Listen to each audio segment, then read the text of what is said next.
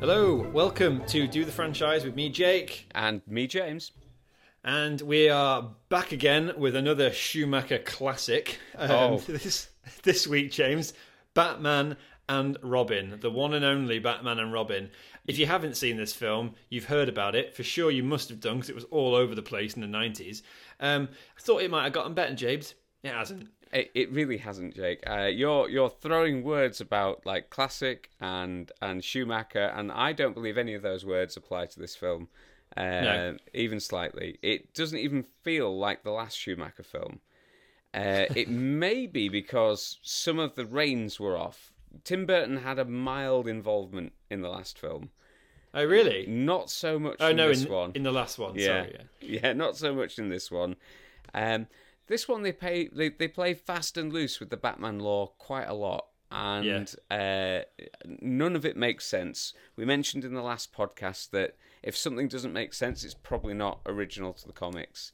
Th- Yeah. This entire film makes no sense. So let's get into it. Let's break this down because it's horrible, and I don't want to ever have to watch this again if I'm truly honest. Yeah. I, I made a comment last week um, for you guys that listen to us regularly that there would never be a worse film reviewed on Do the Franchise, and then I had to watch this. Um, Bearing in IMDb mind, in this it. podcast, we've reviewed Troll 2. we have, yeah, and Fast and Furious 2. Oh, God. Um, IMDb gave this 3.8 out of 10, um, and Rotten Tomatoes gave it a huge 12%. that, that's actually generous. it really is. Um, controversially, James Arnold Schwarzenegger gets top billing over George Clooney in this film. He does. Um, this is basically a contractual money-making churning machine that just basically. I mean, how would you even describe this? You basically get. A Batman film, you take a few ingredients out of the Batman cupboard. So we've got Mr. Freeze, Poison Ivy, right? We've got Batman and Robin, right? Alfred, right? Yeah. Um, what can we do? Gotham, Freeze Pops. Um, we'll do ice skating. We'll do, I, and then we'll just throw all of that at the wall, like you said, and just see what see what sticks. Do you know what? This film was made because the last film was considered a box office success. This film. It seems, seems daft when you look at it now, but it was. It was fast tracked because traditionally there'd been three year gaps between the Batman films. This happened Yeah. within two years. Oh, really? Yeah. So Do you do you know why Val didn't come back? Is there a reason? Well, from what I read, um, he didn't come back simply because he was there was some dispute between his uh, shooting time for this and the film The Saint. Um, Okay. yeah, yeah. I think at that point in his career, Val was stuck between a rock and a hard place because The Saint isn't a great film either. Uh, No. So, so yeah, he uh, he didn't come back for this film. So we, we end up with somebody different. I, from what I understand, um, George Clooney wasn't the original pick for Joel Schumacher. Uh, Oh. He wanted one of the Baldwin twins. What Yeah, one of for the so- Batman? yeah, one of the Baldwin brothers, I think, where because that had been one of his choices before Kilmer applied for it as well. That's Uh, hilarious. apparently, Val Kilmer got the role because he was a big fan of the TV series and yeah. previously went to a bat cave in Africa and was scared. Those were the, like the credentials. He was offered the role, didn't know what the 'Cause he's a story was, and, and didn't know who the director was, but took it anyway because he was really into being scared by bats. Um, Oh God. so we end up with George Clooney in this one. Um, Yeah. George Clooney, famous for being George Clooney, uh, Yeah. it is now George Clooney in a bat suit. Yeah, I've literally written those words. Hi, everybody. I'm Batman. Yes, I know I don't look like Batman, but you do look a lot like George Clooney in a Batman mask. Yeah, And that's what he looks like. He doesn't look like Batman. It took me out of the film because I knew it was George Clooney. It was almost like if George Clooney was doing a Fathers for Justice climb. Um, that's what I was at there with that with that outfit, with the look, with the voice. There was almost no effort to conceal the Batman voice like Keaton No. did. Um, there was nothing. It's just, hey, freeze, I'm Batman. Like no, That- that was you it, know, and- I. It's terrible. It's just terrible. The film starts with, um, "Can I have a car?" Chicks dig the car, and then Bruce says to ba- uh, to Robin, "This is why Superman works alone." And you're like, "Well, no, because didn't Superman work with you in Justice League?" yeah, yeah. Superman doesn't work alone, and th- that whole scene.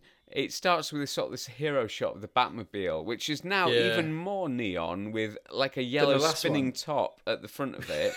um, and they watch this rise out of the Batcave in awe. I'm like, that is your Batmobile in your Batcave. You must have seen this happen hundreds Yeah. of times. Stop staring at it like it's special. For you, it if you shouldn't be wa- if you um if you put these two movies side by side as I lovingly did, um you can you can get one on your iPhone, one on your Mac or whatever, and watch both Batman Forever and Batman and Robin at the same time.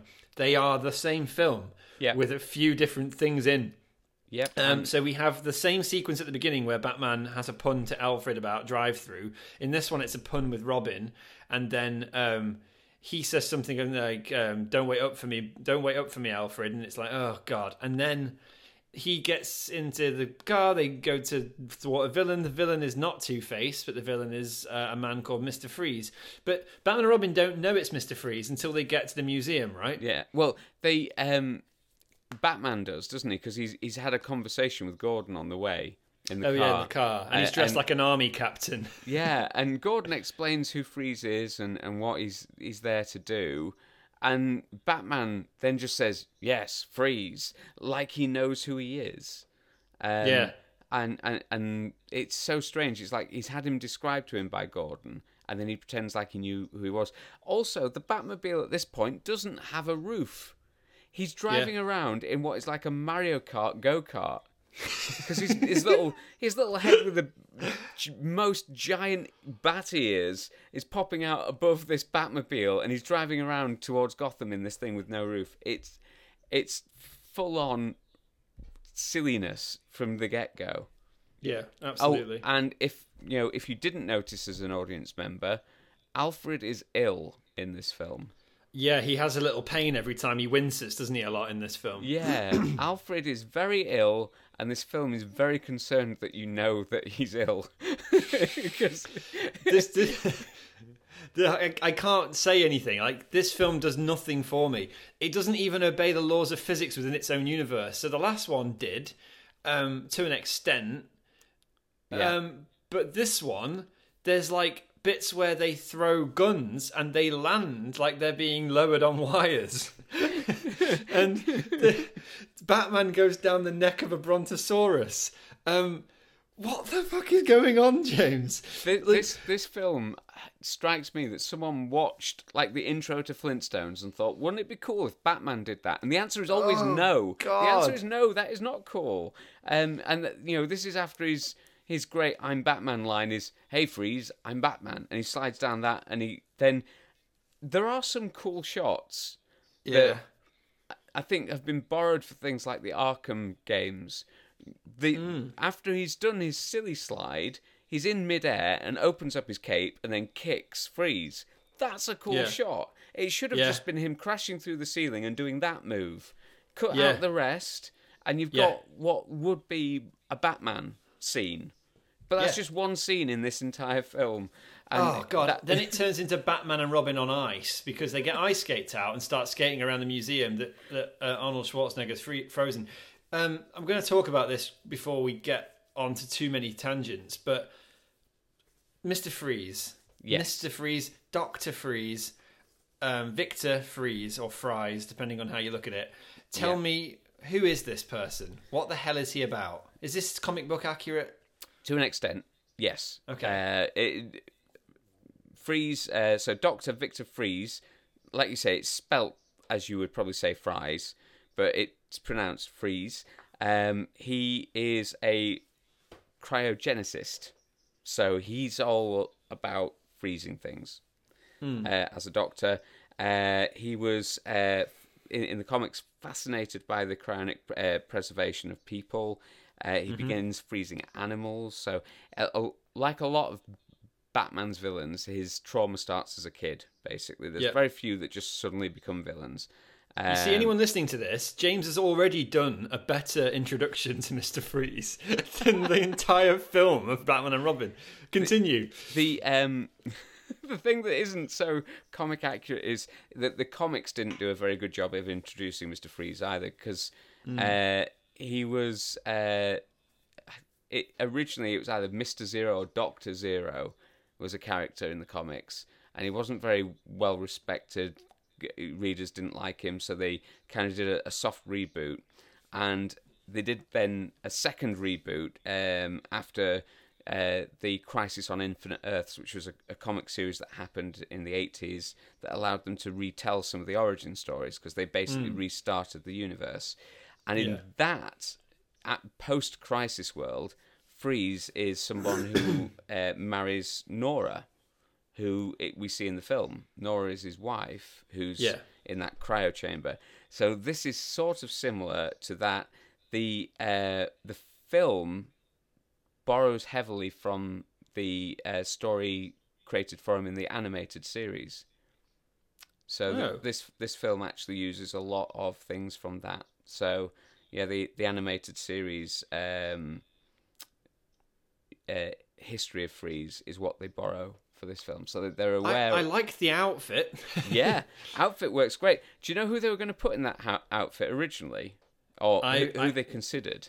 Yeah, I actually have got this written in my notes somewhere because I was completely enthralled by all three of these names. But Yes. do tell, James. So we could have had Ed Harris as Doctor Freeze. Amazing. We, Would have been so much better. We could have had Anthony Hopkins as Freeze. Oh, We could have even had Patrick Stewart as Freeze. but he was he was busy getting ready to get in the wheelchair as Professor X. Yeah.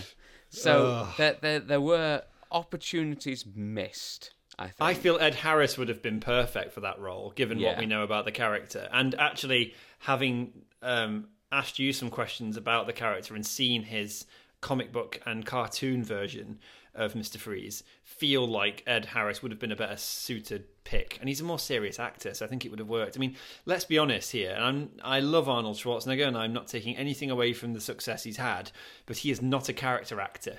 he is So not. don't no. don't make him a character actor in a film that's as silly as this, where you want him to be the central. You wanted him to be the central character. Yeah. He's the one that actually has backstory Yeah. in the film. Poison Ivy, played by the Uma Thurman, doesn't really have any backstory. No. She's introduced through the medium of her. She's a plant scientist. She's a botanist. Um, there's a man who's putting venom into people, and then she. What something happens to her? I can't remember. Does she fall into something, or something goes onto her skin They, and turns uh, her into poison ivy? They again do that thing where they reference a scene in a much better film. They, they basically do the Catwoman scene over again, except instead of cats, it's plants. She Uh, falls into the plants. Yeah, and and that's that's how she gets her powers. Uh, surprisingly, it doesn't make sense. Guess what, Jake? It's not comic What? accurate. Oh God! Of course it isn't. And Bane is in this film, and I didn't even know Bane was in this film because we've talked a lot about Bane, and we obviously will do when we get to Dark Knight Rises. But I didn't know Bane was in this movie, and what the hell is he? Because he's not Bane, is he? That's not No. what Bane is in the films or the comics or the cartoons. He was a really strong, intelligent person in the in the cartoons. Yeah, and in in the comics, he uh, essentially becomes uh, king of a prison, and becomes known as Bane. In this, Hmm. he gets given the name Bane by a mad doctor. Um, Right. So um, the actor who plays that doctor, um, you might recognise him. He also played Lex Luthor's dad in Smallville, the TV series. Yes, I do know him. Yes. Uh, so he's he's he's quite a cool actor. Wasted in this film. Um, as, as is everybody. as is everybody. And and Bane basically is a muscly gherkin parrot in this film Yeah. because he just repeats what people say back at him and breaks walls. Um, Yeah. They they do get the venom bit right from the comics. It is venom that gives Bane his his strength, but in the comics he's given that in prison as part of a uh, he becomes a test subject. Uh, It's that venom uh, kills all the other participants, nearly kills Bane, but he survives, and it gives him additional strength. But apparently he needs to take it every twelve hours, uh, otherwise he suffers debilitating side effects. Uh, okay, comics. so, kind of similar to what they do with the Dark Knight Rises Bane in a way. Yeah, yeah. That that again is a, a more comic accurate way of dealing with it, if you can call it that. Um, but yeah, uh, Poison Ivy. Um, they don't even get a name right. I, I forget which name they go with in the film, but uh, it's Doctor Lillian Rose in the comics, and she's a PhD. Um, it, this is great though. The description I read for this, which was great, is Dr. Lillian Rose, PhD. Pretty hard to get a PhD, I understand. But then the next line says, is a promising botanist. I think it's probably more than promising if you've got a PhD. Um, so Yeah, yeah, you should. If you've got a PhD, you're pretty well regarded in your industry, aren't you? and and she Um, gets her powers in the comics from an Egyptian artifact. Um, the Oh, okay. uh, that contains ancient herbs, and uh, she gets talked into stealing this. And the guy that's stealing it uh, attempts to poison her with the deadly uh, herbs. Uh, she su- Oh. and she also survives, and uh, she's re- acquired an immunity to all natural toxins and diseases. That's cool. So that's poison. yeah, she's ivy. called.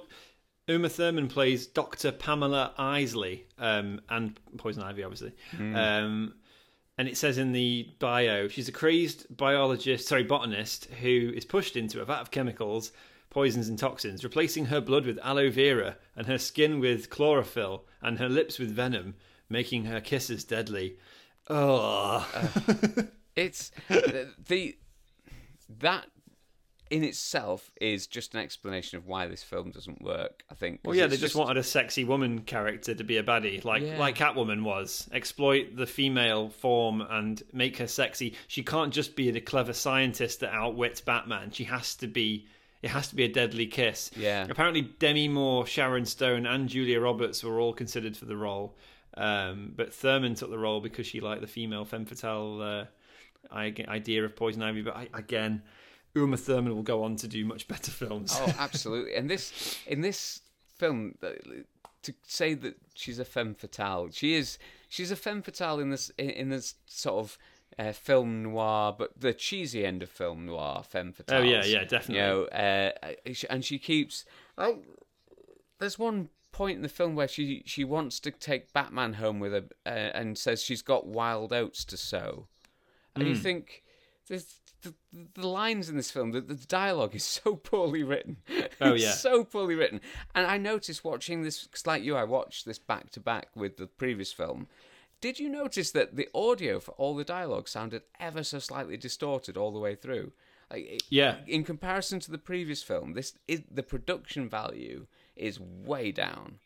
Mm-hmm. Uh, Yeah, it's and, awful. And and they a lot of the time when you read interviews, they blame it on the rushed production because, like I say, it was done within two years of the previous film. Two Yeah. years seems like a long time to me, but that was a rush uh, for the, for this film. But yeah, it's it's very poorly written. I have some facts for you that you will not expect. Uh, did a bit of research on the man who plays Bane because I was ultimately fascinated with this giant moron, that just Giant wa- gherkin. this giant gherkin. Um, he was a wrestler, James, called Robert Swenson, um, and he was a WWE wrestler back in the eighties. Um, oh, okay. he'd wrestled um, many people, uh, including a famous wrestler called Bruiser Brody, and um, he'd wrestled in WWE, and he was given a character name. Jesus Christ! Sorry. I'm gonna have to really be careful how I word this because it's just so awful. So in the ni- in the 80s, he performed as a baddie, a wrestler, a heel. Yeah. Um, they wanted him to be a person to end um, Hulk Hogan's reign, and um, he was supposed to be the one that would destroy Hulk Hogan, and he was named the Final Solution. Oh gosh. Oh dear. Ultimately, complaints came in from the Jewish community across America and Turner corporate Shocking. offices. He was then renamed the Ultimate Solution. Oh dear. so they had to get rid of him, and he died at 40 uh, of heart failure because of his apparent steroid use. Yeah. So yeah, really sad. Um, Robert Swenson, but yeah, did get an acting credit as Bane in the Batman and Forever. So I sorry, Batman and Robin. So I feel like I've done a little bit of work there on that character. Did- did and you- didn't know. Yeah, sorry. I was going to say, did you notice any other wrestling trivia about the film? Uh, no. Why? What have I missed? Um, when the first time that Freeze is taken to Arkham, did you recognise anybody? It's a blink and you'll miss it. Um, No. but Tell me. One of the prison guards is uh, played by Jesse Ventura. Oh, what? Jesse? Oh, Jesse the Body Ventura. I did not know that. Yeah, so uh, That's he, hilarious. so he has a, a, a starring role next to Arnie, much like he did in Predator, and I think Running Man as well. So and, they, and obviously he got him into WWF as well years ago, yeah, because they were friends, weren't they? I did not know that. Yeah, so Jesse Ventura's in this film as well. It, it's basically, you know, when you see like Adam Sandler make a film and he just gets Yeah. all his mates there. Yeah. Well, Arnie, I think, earned something like twenty-five million for this film. So I'm Yeah. assuming he was obviously the biggest part of the budget.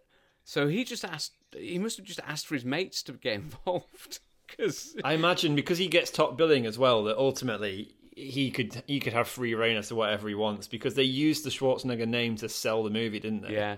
Um, another cameo happens later in the film. Coolio is in the film.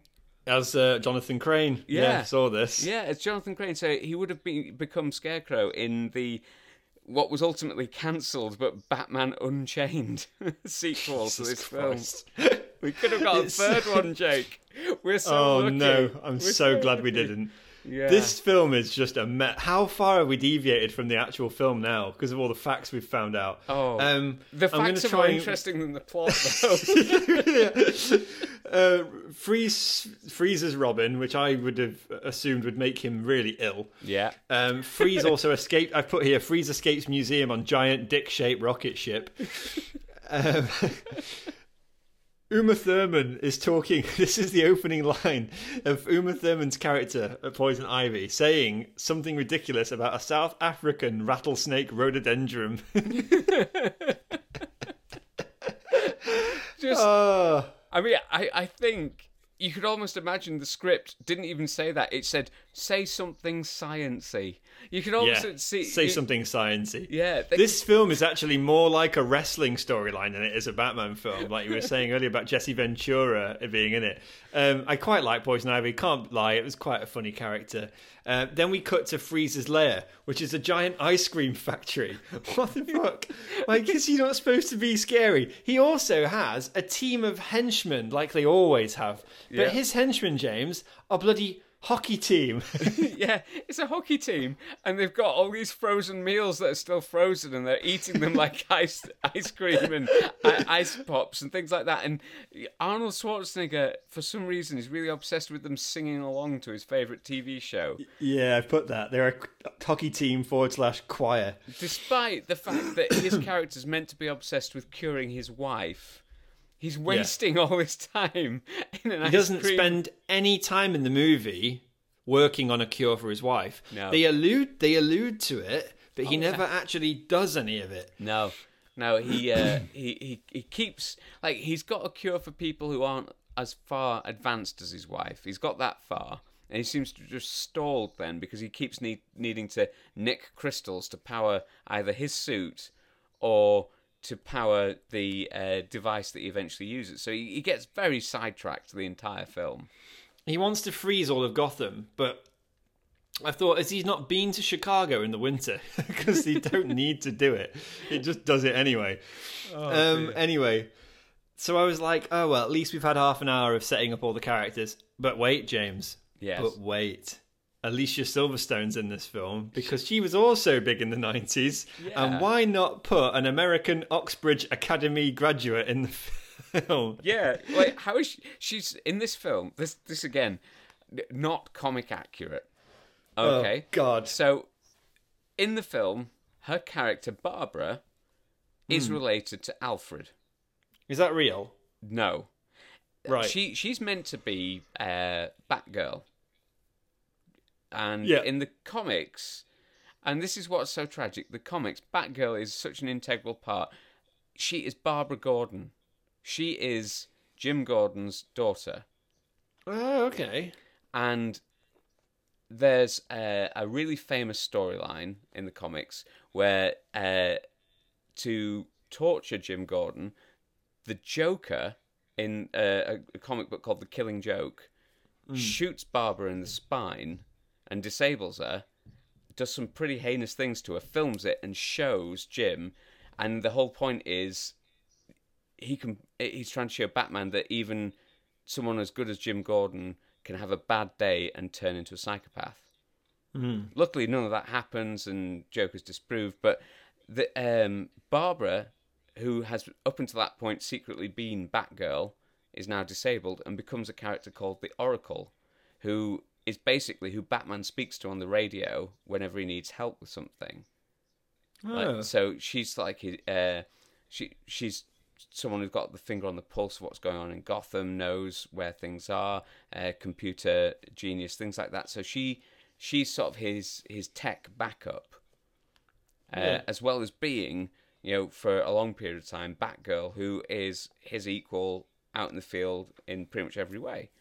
So what they do in this film is they take an Oxbridge student who likes to go racing motorbikes, give her a costume, and instantly she's Batman's equal.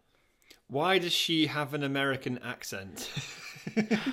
Yeah, I mean, again, would make perfect sense if she's Jim Gordon's daughter, but Did, did, do you find it? Sorry to interrupt. Did you find it funny that she says she goes to the Oxbridge Academy? Which do it? Did the Americans not understand England at all? No. because Oxbridge isn't a place. Oxbridge is a is a terminology used to describe somebody who went to either Oxford or Cambridge. So the Oxbridge Academy, whether it's ironic or they're just being pathetically stupid. I don't know. Do you? I don't understand what they were going for there. Sorry, I, like I, the I i- can't get hung up on that. No, I, I like the idea though that if it isn't if it's just a joke and it's like, oh yeah, I go to the Oxbridge Academy, she just doesn't want Alfred to know she's in England on some sort of fake visa, uh, and all she's been doing is racing bikes. Uh, and her, her one goal was to get back to Gotham so she could race against Coolio's gang. I I don't know. I don't know why she's an American related to a Brit. I don't know why it can't be Barbara Gordon. They have Gordon there. They call her Barbara. Just make Yeah, it do, Barbara yeah. Gordon. You know, Yeah. uh, it's it's ridiculous. I, it's just a silly film. It's a very silly film. It is a silly film. Um, Poison Ivy um, makes a point to Bruce about how mankind are going to destroy the world. Um, living through a pandemic like COVID, I feel like she was pretty much bang on the money, to be honest. um, and then they have an auction, James, which again, when you think you're not going to see a scene worse than the last one, you have the auction scene where men are shouting random amounts of money out uh, and going higher with the bid. But if you didn't notice, which I didn't at first, they're actually all bidding on different women. So they're outdoing each other's bid, but for a different woman, which Yeah. makes no sense. you don't go on eBay and outbid someone on something that's a different item. That's not how it works. Ah, and then um, Batman gets the credit card out and says, Yeah. uh, "Never leave the cave without it." And I just, my head fell in my hands, which is, it's a, it's product placement, isn't it, for Mastercard? Yeah. Uh, or is it Amex? Sorry, It Amex. Amex. Yeah, it was Amex card. Ma- Amex's phrase is "Never leave the home without it." Is Yeah. is American Express, and he says that line, and I just went, "Oh, you sell out bastard! You might as well have just been doing an espresso advert in your bat suit." Yeah, I I Um, just the the last film, like you said, it alluded to getting drive through. Yeah. Never actually said McDonald's. This just it out and didn't. out says, yeah, this is an Amex card, and it's got the name Batman on it. Um, Hmm. and I, you know, it's it's so so silly, so silly. I just I, I hate the amount of head movements we get from George Clooney when he's talking to Uma Thurman as well. Yes. Like he kind of considers her and then his head just rocks back and forth like some sort of lucky cat. It's just awful. Um I don't even know where I'm going. I've lost the plot, literally. There's this pointless chase sequence with Batgirl and Robin. Yeah. And it I, I put a note in saying this film in many ways reminds me of that feeling I had when I watched Iron Man 2 and they set up all the characters to then have 30 to 40 minutes of the plot in the center of the film with no baddie um, with Iron Man going sort of off the rails nothing really happens for about 40 minutes until the baddie re- resurfaces at the end and this is kind of what happens here is Freeze Yeah. gets captured and Freeze goes to Arkham, and then Poison Ivy and, and Batgirl's plot, and Batman and Robin have a feud about you know him holding him back, and nothing happens for about half an hour But there is- until Ivy goes to Arkham to get Freeze out. Yeah. and uh, and you have you have that scene where it's almost world building, but I don't want to give the film that credit. But you see the Riddler's costume and Two Face's costume in what looks like the prison's lost property section. I didn't see that. so you know the bit where Bane breaks into Arkham and, And he has to steal their his Freeze's uniform, doesn't he? There's a, Yeah. there's a, a pan just before he breaks in, and you and you see the Riddler's costume, and you see the Two Face costume from the previous film that we watched last week, and it's like, okay, so you are trying to say that this is obviously the same universe. I get that. Hmm. Uh, but then you have Bane doing what looks like supermarket sweep through Arkham. yeah, with the trolley. oh. and he sort of runs round Arkham, not really attacking anybody, just mowing them down with this trolley. And he get he gets to Freeze's prison cell. Ivy lets him in, and and then they uh, escape. And it was it's of, it's such a nothing event at that stage. Yeah, it is. And there's a there's a bit in this now where we finally get the plot advances to what the Freeze and Ivy want from the plot. What do we want them to do? And it's like the writers need to find out. We've thrown Ivy at the wall and she's stuck. There's no pun intended there. Yep. We've thrown Mr. Freeze at the wall and we've got him. So how can they have a central plot to work towards? Similar to how they couldn't balance um, Riddler's plot with Two Face's plot because they didn't really work. There was no reason for Riddler and Two Face to work side by side. Yeah. But in this one, she says, I want to spread plants across the world and take over mankind. And Freeze says, Yes, but what do we do first? We should freeze the world into an icy grave, and then from the grave be born the plants that will repopulate the earth, and it'll just be me and you, and there'll be no one else. And you're like, Right, so Adam and Eve. You're going to Yeah. do Adam and Eve. But you didn't say Adam and Eve, but also you don't explain why you're going to do this. Because isn't Freeze's whole motivation earlier discussed that he wants to bring his wife back into a world of love because he loves his wife? Yeah. How can that character then suddenly throw that away to throw in his lot with Poison Ivy and destroy the world? Do you know what I mean? Like, there's just no thought for the plot or the character development. That almost happens in the script, though. That that sudden realization, because he just before they escape Arkham, uh, escape Arkham, he says that they should split up and one of them should go and get his wife. And I was like, "You didn't say you had a wife," and you know, they, they, it's like they suddenly realize that, oh yeah, Freeze isn't like a free agent. He's No. he's trying to help his wife. He shouldn't be, you know, he shouldn't be trying to be, you know, romanced or romancing Ivy because he's not affected by any of her stuff because of his And he's not blood. interested in it. So he, sh- he shouldn't be. And um, they they go back to the ice cream factory, don't they? Mm. Um, Yeah. And this bit made me giggle, and I don't think it was for any of the right reasons. But partway through this next bit of the film, we have a fight between Batman and Robin and Bane. And Yes. it's a- across a bridge over some ice cream. and it, it looks. I mean, there's some bits of it that look so similar to the fight scene in Dark in uh, Dark Knight Rises, where Yeah, yeah, Bane yeah. breaks Batman's back. And, and I'm just looking at it going, these two scenes are obviously so similar, but couldn't be further apart if they tried. It's uh, yeah, it it they basically go back so Freeze can recharge, get more crystals that somehow power his suit. We still don't fully understand why. It's a a laser powered cryogenic suit. Is I think how they describe it. So he needs Yeah. to keep feeding it diamonds. I I don't read know how fact, that works. Um, I don't. I read a fact about this film on a slight tangent, but uh, according to an interview with Joel Schumacher in the DVD bonus features of Batman and Robin, the main interest wasn't making a good Batman picture.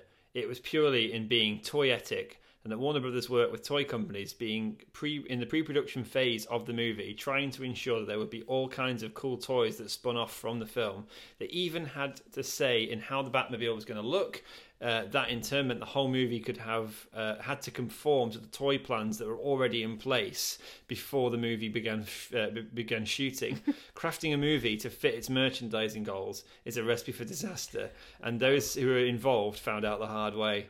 Yeah, you can tell. Um, yeah. it's and, and apparently, um, this is another quote I read from an interview. It's with uh, John Glover. I've remembered his yeah. name. He's the guy who plays the Mad Doctor, who also plays Lex Luthor's dad.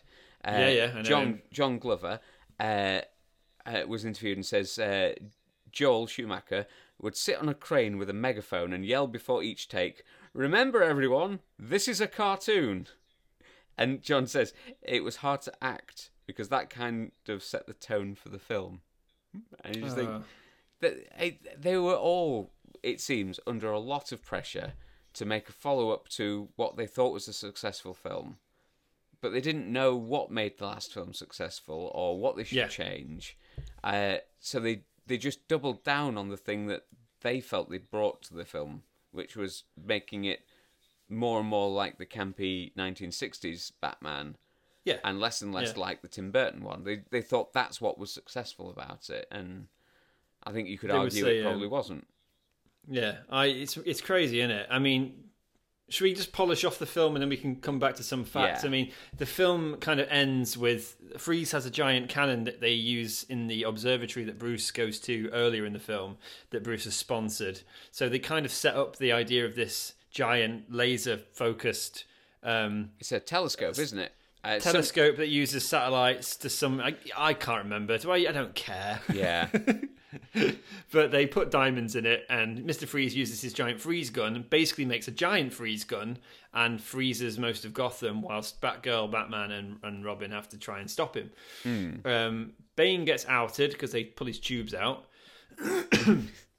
and then um, and then freeze. I can't remember how it ends. I've literally not forgotten. How does it end? Uh, so the uh, at this point, freeze is out for the count. Is down on the ground. They've stopped the impending doom. They've unfrozen Gotham by um, Batgirl proving she's a strong, independent woman and somehow instantly knowing how to realign these satellites on a system she's probably never seen before and wouldn't know how to use. Even the guys wouldn't know how to use it. Uh, Batman says, We need a computer genius. Robin jumps forward and then gets pushed back by Batgirl saying, No, no, I know how to do this. So they unfreeze Gotham uh, and walk over to Mr. Freeze. And Batman gives him a long speech about how he should really say, uh, be bothered about his wife. At this point, Freeze yeah. thinks Batman's killed his wife. Batman says, "No, no, it was Ivy that tried to, but we saved her. It's all good. Uh, we'll we'll move her to Arkham to be with you." I don't see why she has to suffer in Arkham, but uh, they're going to move move Nora to Arkham so he can carry on working on uh, Cure, and then he basically begs Freeze to be a good person and give us the cure for stage one MacGregor's because that's what handily. Oh, yeah, that's what Alfred has. Yeah, handily, Alfred has the same disease that Nora has, but he's a little, you know, earlier on in, in stages. So the work that Freeze did, has done would cure Alfred. So uh, he keeps this cure in his gauntlet, which he's previously been using to fight Batman and Robin. Um, so you would assume that the uh, test tubes would be broken, but they're intact magically. And uh, Alfred lives to save another breakfast. Um, yeah, exactly. He gets to burn some more toast. And yeah. um, don't they put Freeze in Arkham, and for randomly they put Poison Ivy in there as well, even though that would never happen because they're a they're maximum security prisoners, and b they're mixed gender. I don't think that works, does it? No, so they're not going to no. do that. No, so um, it, it's sort of like they let Freeze take revenge on Ivy. it doesn't seem fair. It's not no. not justice, but whatever. Um, and that's how the film sort of ends. Except it doesn't because they have a really cheesy bat signal end sequence where yeah. they all run away from the bat signal. Even though they normally silhouette. run towards the bat symbol. I yeah. th- this this film doesn't end very well. It doesn't have a very good middle bit, and it didn't start too great. I'm not sure it's a good film, Jake. It's a terrible film. It's a terrible film. Um, I have another cool fact Okay. on the part of how contractually this film was made. Um, so there was a second and third unit that took care of things like insert shots, stunts, the random gun, I imagine, when it lands on that statue perfectly. Um, Chris O'Donnell says in a documentary on the DVD that he's watched the film and been able to recall certain filming sequences. Remembers that it's his stunt uh, double or his body double who performed a lot of the scenes um, with the running and fighting. Um, that extended to the other stars, and in fact, there was uh, so much complexity of the shoot that O'Donnell actually admitted that he never worked on set with Schwarzenegger. Um, he says, "I was in a lot of scenes with Freeze, um, but I didn't work a single day with Arnie. Not a so single funny. day. I was on the set with him a lot. I saw him around. I did hang out with him and talk to him, um, and obviously we got to do a lot of publicity together." But they did not act opposite each other. Apparently, uh, yeah, Mister Freeze was there was doubles for Freeze at certain parts, and there were doubles for O'Donnell. So they never had a scene in the film together, which just shows you how terribly conceived it was. Oh. Uh, and it just really upset me. That really. Yeah. Do you, do you want me to try and make you feel better? Go on.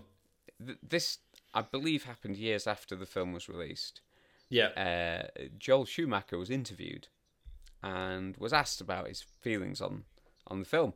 And he said, if there's anybody watching this that, let's say, loved Batman Forever and went into Batman and Robin with great anticipation, if I've disappointed them in any way, then I really want to apologise because it wasn't my intention. my intention was just to entertain them. That was his apology. that was his. that's his parting shot. I think even George Clooney's been interviewed and he said something to the effect of, "We killed the franchise." Um, yeah. They really did. they did. There's a lot of self awareness after they made and released this film. It seems like everyone involved realised it probably wasn't their best work, and it certainly didn't.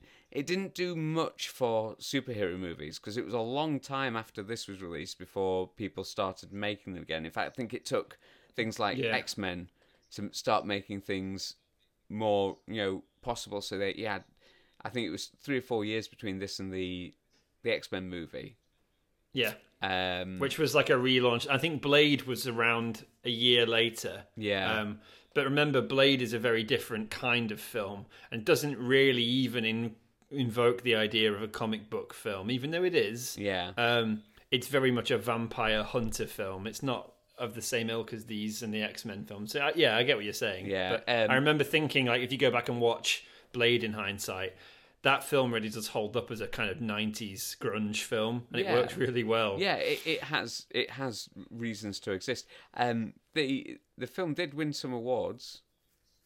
Uh, Batman and Robin. This is God, Uh, it- anything, couldn't it? Anything could win awards. it. It, it won mostly Razzie awards. Um, I, I I wrote down a list of things it it won. So uh, worst director. Uh, George Clooney and Chris O'Donnell, worst screen couple. Um, oh no! uh, Akiva Goldsman, worst screenplay. Uh, Chris O'Donnell and Arnold Schwarzenegger, worst supporting actor. Uma Thurman, I'm starting. I'm starting to see a theme. worst supporting actress. Um, this is it. You, you mentioned Seal wrote a song for the last film last week. yeah. Do you yeah. do you know who wrote a song for this film, Jake? I was going to ask you because I I have no idea. It's no. There's no famous songs in this film, are there? Are they really? Yes. I don't think um, so. Have you heard of a band called Smashing Pumpkins? I've seen them. Yeah. So Billy Corgan won worst song for "The End Is the Beginning Is the End," which he wrote Oh, I know for that this song. film. oh, Um, oh, is that for the? Oh, okay. Yeah. I didn't. I was going to ask you if that's the song. Is that the? That's the Seal song of this film then? Is it? yeah, absolutely. Um, he, Oh God. Batman Robin also received nominations for Worst Picture, Worst Remake or Sequel, and Worst Reckless Disregard for Human Life and Public Property. At least they still had the bat nipples. yeah, they'll always have the bat nipples. What a terrible waste of time. I feel like we've just wasted an hour on it, but it is worth talking about because it is so terribly bad. It, it's it's how we got given a trilogy of really good Batman films. Yeah. Because of this film, they they paused everything, went back to the drawing board, and did it better. Yeah, we're going to talk about Christopher Nolan on next week's episode because oh, it's such a relief. And also, it's one of my favorite films of all time. I don't even mean as a comic book film, but I just think as a concept, as a as an origin story of Batman and as a as a popcorn flick, I feel Batman Begins ticks all the boxes. So I can't wait to talk about that next week. And I also can't wait to rewatch the trilogy because it's been a long time since I watched them. And I need facts from you. So that's what I'm after next week. Yeah. I want to know why Batman Begins is made the way it is and what the hell did they take from the comics because I don't know any of that stuff. Well, So, yeah, we can that would be definitely get into that. I have one final question for you, Jake. Go on. Someone hypothetically has wronged you in some serious way. Do you make them watch Batman and Robin, or do you make them watch Superman 4 Quest for Peace? No, I would I would say Oh, it's such a good it's such a good question. I think I preferred Quest for Peace because and I'm going to put it out on the limb there because it gave the people of Milton Keynes something to be proud of. Yes. and nobody is proud of Batman and Robin. I like that answer. That is a good answer. I, I've been Yeah. thinking about it ever since I started watching this film because obviously both films are franchise-ending films, basically. And they're both the fourth one. yeah, it's Yeah. just it's a sad, it's a sadness, isn't it, that they just It lost is. their way. Uh, but we've got better things to look forward to. Yeah, it's up. It's all up from here, guys. So please do feel that you can tune in next week because it will be better. Life will get better. There could be some restrictions being lifted by the time that episode comes out, so things are going to be better. Definitely Right on that bombshell, James. I'm going to go and uh, have something to eat. sounds Right. like a plan. See you later, and thank you for listening, guys. Thanks. As always, uh, like and subscribe, and tell your friends about us because we really need the listens. And we do, and we're we're fun people. We're nice people. We're good to listen to. this podcast cost me about fourteen pounds, so I don't get that back. But I might start charging you all for listening. Um, I don't know how I feel about that. If I could get fourteen pound fifty out of it, that's a profit of fifty p, and it's definitely worth the time. Oh, I, I think this this episode especially would be fifty p well spent. Even if someone likes me enough to kind of buy me a Freddo or a, a small coffee, not even like an expensive latte. fifty now? Freddos, it's gone way up. It's gone crazy. I think Starbucks is about that. I say I don't even want like a nice latte. I'd just settle for like a filter coffee with no milk. Jake, you're you're a man of humble means. It, it's really I totally. Right, it's been a pleasure. And James, I feel like next week we're going to be restarting the franchise in a way anyway because it's Yeah. the restart of Batman. So even though we're in the Batman wheelhouse, as it were, we're certainly stepping into better territory now. no more bat nipples. No more Schumacher. Right, see you later, guys. you Take care, James. James. Bye. Bye. Bye.